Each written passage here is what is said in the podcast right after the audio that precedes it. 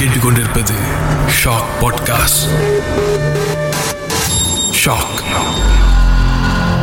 நான் இருளில் வாழ்வதில்லை.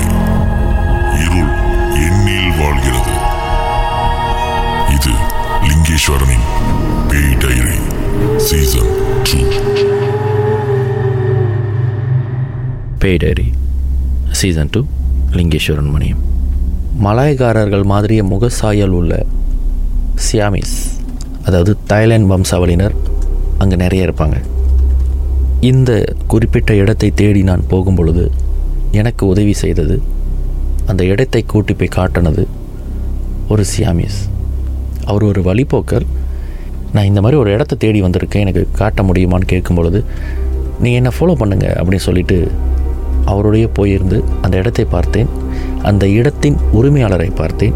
அந்த உரிமையாளர் சொன்ன கதை தான் அனுபவம் தான் இப்போ நான் சொல்ல போகிறேன் இந்த எபிசோட் ஆயிரத்தி தொள்ளாயிரத்தி எழுபதாம் ஆண்டு காலகட்டத்தில் ஒரு சியாமிஸ் தாய்லாந்து வம்சாவளி இவர் காட்டுக்கு அடிக்கடி போய் பாம்பு உடும்பு பண்டி வகை இந்த மாதிரியான பிராணிகளை வேட்டையாடுறது அவருடைய வழக்கம். இந்த இறைச்சிகளை வந்து பக்கத்தில் இருக்கிற மற்ற கிராமத்துக்கு கொடுப்பது விற்பது இது அவருடைய தொழில்.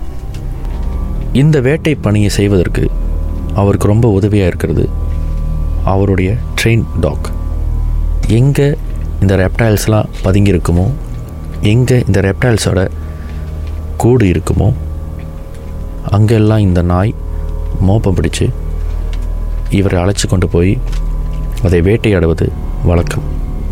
சில வேளைகளில் இந்த மாதிரியான பிராணிகளை வேட்டையாடுவது ட்ராப்ஸ் அந்த பிராணிகள் எங்கே தங்கி இருக்குன்றத அந்த நோட்டிஃபிகேஷன் டூல்ஸ் எல்லாத்தையும் போயிட்டு செட் பண்ணிவிட்டு வந்துடுவாங்க இந்த மாதிரியான வேலைகளில் அந்த செட் பண்ண அந்த ட்ராப்பிங்கில் இந்த பிராணிகள் மாட்டிக்கணுன்றதுக்காகவே அந்த பிராணிகளை இந்த நாய்கள் துரட்டும்.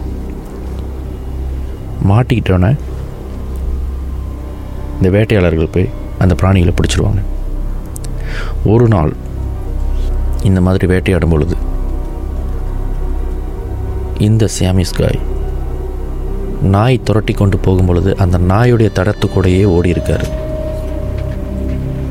ஒரு பெரிய நி- நிலப்பரப்பு. இந்த நிலப்பரப்பு வெளியிலிருந்து பார்ப்பதற்கு வழக்கமான ஒரு தரை மண் தரையைப் போலவே இருந்திருக்கு. ஆனால் மண்ணுக்கு அடியில் எவ்வளவோ பெருசாக எவ்வளவோ விரிவாக எறும்புடைய புத்து இருந்திருக்கு. இந்த புத்து மழைக்காலத்தினால கொஞ்சம் ஈரப்பசையாக இருந்திருக்கு. இவருடைய நாய் ஓரளவு ஒரு சைஸில் இருந்திருக்கு. இந்த நாய் ஓடிட்ட பிறகு இந்த நாயுடைய தடத்தை தொடர்ந்து இவர் ஓடியிருக்கார்.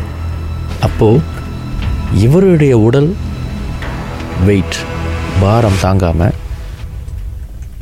மழை பெய்ததுனால ஈரப்பசையாக இருந்த அந்த எறும்பு புத்து சரிந்து அந்த எறும்பு புத்திலே இவர் விழுந்துட்டார். அந்த எறும்பு புத்து இவர் மேலே விழுந்தோன்னே விழுந்த இவரை அந்த எறும்புகள் மூன்றே மணி நேரத்தில் கடித்து சாப்பிட்ருச்சு அவரால் அந்த எறும்பு புத்துலேருந்து எழுந்து வர கண்டிப்பாக அவர் முயற்சி பண்ணியிருந்திருப்பார். ஆனால் எறும்புகள் கடித்ததுனால அவர் அங்கேயே துடி துடிச்சு இறந்துட்டார். அவருடைய உடலை மூன்று மணி நேரம் முயற்சி செய்து அந்த புத்துலேருந்து வெளியே எடுக்கும் பொழுது ஏறத்தாழ மூன்றில் ஒரு பங்கு தான் அவருடைய உடல் சடலம் கிடைத்தது. இந்த உடலை ஃபாரன்சிக் சீல் பண்ணி எடுத்துகிட்டு போயிட்டு புதைச்சிருக்காங்க. இப்போ இருக்கிற இந்த ஃபாரன்சிக் டெக்னாலஜி அப்போ நம்மக்கிட்ட இல்லை. அதனால் மோச்சரியில் என்னென்ன செய்ய முடியுமோ அதையெல்லாம் செய்து ஃபாரன்சிக் அவரை புதைச்சிட்டாங்க. அதுக்கப்புறம் தான் அந்த தோப்பில் அமானுஷ்யம் தொடங்கியிருக்கிறது அப்புறம் காலங்கள் கொஞ்சம் கொஞ்சமாக போக போக அந்த நிலத்தில் நிறைய விளைச்சல். பல பேர் கைமாறி அந்த நிலம் ஒருத்தர்கிட்ட விற்கப்பட்டிருக்கு. நிலத்தை வாங்கினவர் அதை இன்னும் மேம்படுத்தணும் அப்படின்றதுக்காக அந்த விளைச்சல்களை அவுட் ஆஃப் மார்க்கெட் எடுத்துகிட்டு போயிட்டு இன்னும் விளைச்சல்களை அதிகப்படுத்தி வியாபாரத்தை பெருக்கணும் அப்படின்னு முடிவு பண்ணி நிறைய ஒர்க்கர்ஸை வேலைக்கு எடுத்துருந்துருக்கார். அந்த விளைச்சல்கள் மரத்தில் ஏறி பழம் பறிக்கிறது பழுத்து மரத்துலேருந்து விழுந்த பழங்களை பொறுக்கி சுத்தப்படுத்துவது அந்த மரங்களுக்கு பூச்சி மருந்து அடித்து அந்த மருந்துகளை பராமரிப்பதற்கு. இந்த பாம்பு பழங்களை கொத்தி தின்னும் குருவி இப்படி விளைச்சலை பாதிக்கும் இந்த பிராணிகளை கண்ட்ரோல் பண்ணுறது அந்த பெஸ்ட் கண்ட்ரோல் பண்ணுறதுக்கு வேலையாட்களை எடுத்திருக்காரு. அந்த மாதிரியான நேரத்தில் பலர் அந்த இறந்து போன அந்த சியாம் பையனை ஏதோ தூரத்துலேருந்து அவங்கள பார்க்குற மாதிரியும் மரத்தில் உட்காந்து அவங்கள கவனிக்கிற மாதிரியும் உருவங்களை பார்த்துருக்காங்க. இதனால் அந்த நிலத்தினுடைய முதலாளி வேலைக்கு ஆள் எடுக்கணும் அப்படின்னு யாராவது வேலைக்கு அழைச்சா முன் வந்து அந்த வேலையை செய்வதற்கு யாரும் தயாராக இல்லை. அந்த தோட்டம் ஒரு பேய் தோட்டம். அங்கே போனீங்கன்னா ஒரு சியாம்காரன் நிற்பான் வீட்டுக்கு வருவான் அப்படின்னு பல பேர் எக்ஸக்ரேட் பண்ணி சொல்ல ஆரம்பித்தோன்னே அந்த தோட்டத்திற்கு வேலைக்கு தைரியமாக போவதற்கு ஆள் இல்லாமல் போயிட்டது. இதனால் அவர் எடுத்த என்ன ஒரு முடிவுனா வழக்கமாக எப்பொழுதும் போலதான் ஒரு சாமியார் அவங்கள கூட்டிகிட்டு வந்து அங்கே என்ன இருக்கோ அதை விரட்டிடணும். ஒரு மரத்தில் பேய் இருந்துச்சுன்னா உடனே அதை விரட்டிடணும். இது வழக்கமான ஒரு மரபாயிடுச்சு. அப்படி அந்த இறந்து போனவருடைய ஆத்மா அங்கேயே சுற்றி கொண்டு இருக்குது அதை எப்படியாவது விரட்டிடணும். என்னுடைய நிலம் எனக்கு வேணும். என்னுடைய நிலத்தில் இருக்கிற விளைச்சல் நான் வியாபாரம் பண்ணணும். அதற்கு இந்த ஆத்மா தடையாக இருக்கு. இதை விரட்டணும்.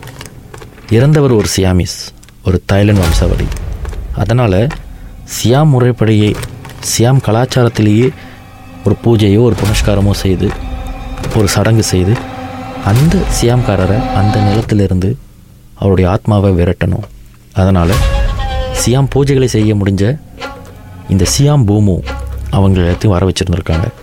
வந்தவங்க அந்த ஆத்மாவோட பேசுனாங்களா? இல்லை அந்த ஆத்மாவை பார்த்தாங்களா? அந்த ஆத்மாவுடைய தேவைகளை தெரிஞ்சுக்கிட்டாங்களா? தெரியல. ஆனால் அவங்க சொன்ன ஒரு சொல்யூஷன் என்னென்னா இறந்தவர் ஒரு அகால மரணம். இறக்கப் போவது அவருக்கு தெரியாது.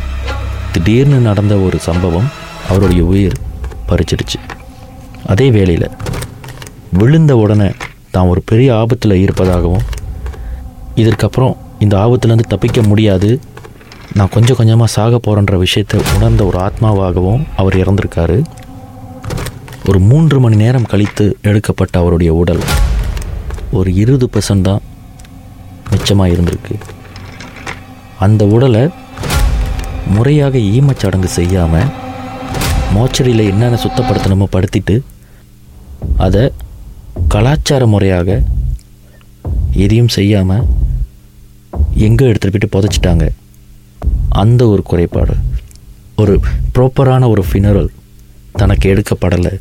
இந்த மாதிரியான ஒரு ஆதங்கம் அந்த இறந்த ஆத்மாவுக்கு இருந்துக்கிட்டு இருக்குது அதனால் அந்த உடல் எங்கே இருக்குன்னு தெரிஞ்சால் அந்த உடலுக்கு ஈமச்சடங்கு சரியாக செய்து இந்த ஆத்மாவை சாந்தி அடைய வைக்கலாம் அப்படின்னு இந்த சொல்யூஷன் சொல்லியிருக்காங்க.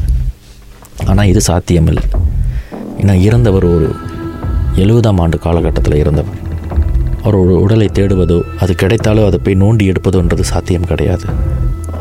வேறு என்ன தான் செய்யலாம் அப்படின்னு கேட்கும் பொழுது அந்த சியாமிஸ் போமு என்ன சொல்லிட்டாங்கன்னா கண்டிப்பாக இது சாத்தியம் இல்லை நீங்கள் ஏன் அந்த ஆத்மாவை விரட்டுறதுலேயே குறியாக இருக்கீங்க? அந்த ஆத்மாவை அந்த காட்டு பகுதியில் அந்த பழத்தோப்பில் ஒரு கார்டியன் ஸ்பிரிட்டாக வைக்கலாமே. அதாவது மலையில் புனுங்கு அப்படின்னு சொல்லுவாங்க.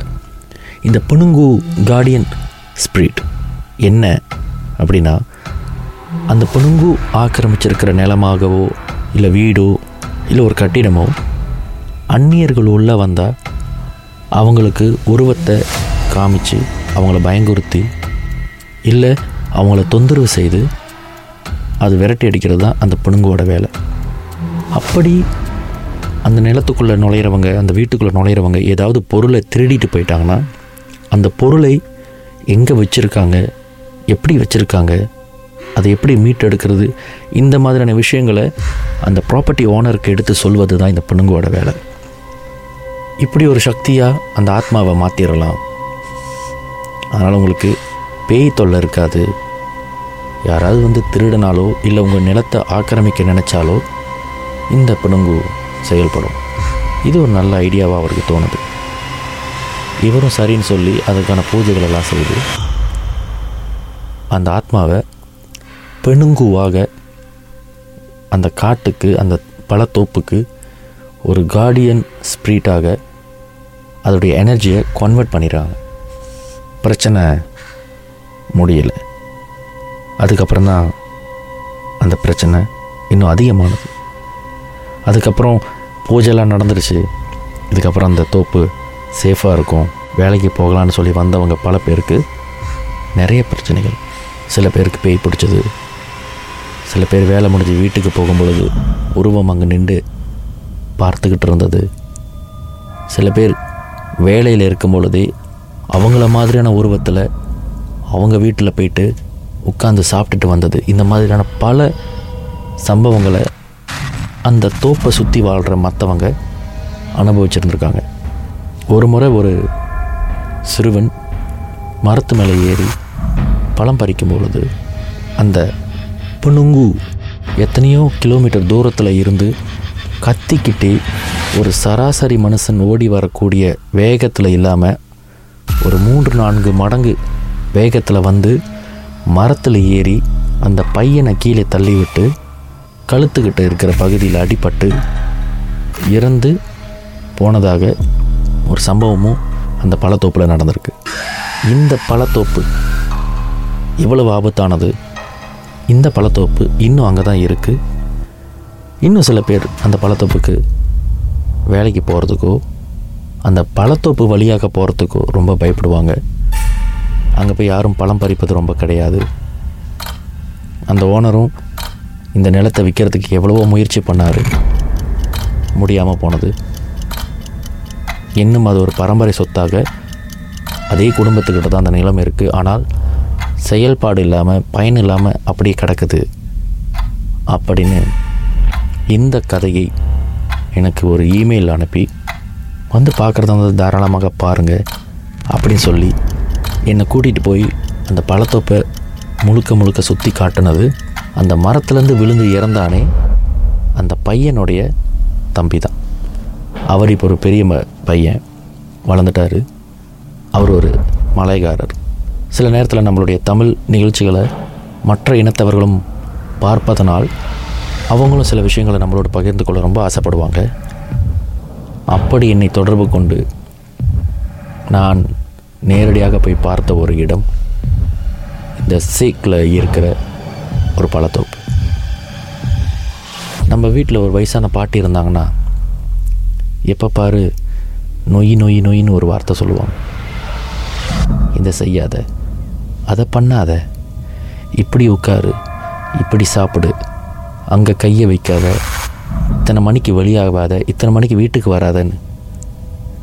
இந்த ஒவ்வொரு நொய்யி நொய்யி நொய்யின்னு சொல்கிற வார்த்தையிலையும் ஒரு அறிவியல் இருக்குது ஒரு செக்யூரிட்டி இருக்குது ஒரு பாதுகாப்பு இருக்குது ஒரு நல்ல நோக்கம் இருக்குது அதை விட வெளியில் சொல்ல முடியாத பல அமானுஷ்யமான அனுபவங்களும் இருக்குது அறிவியல்.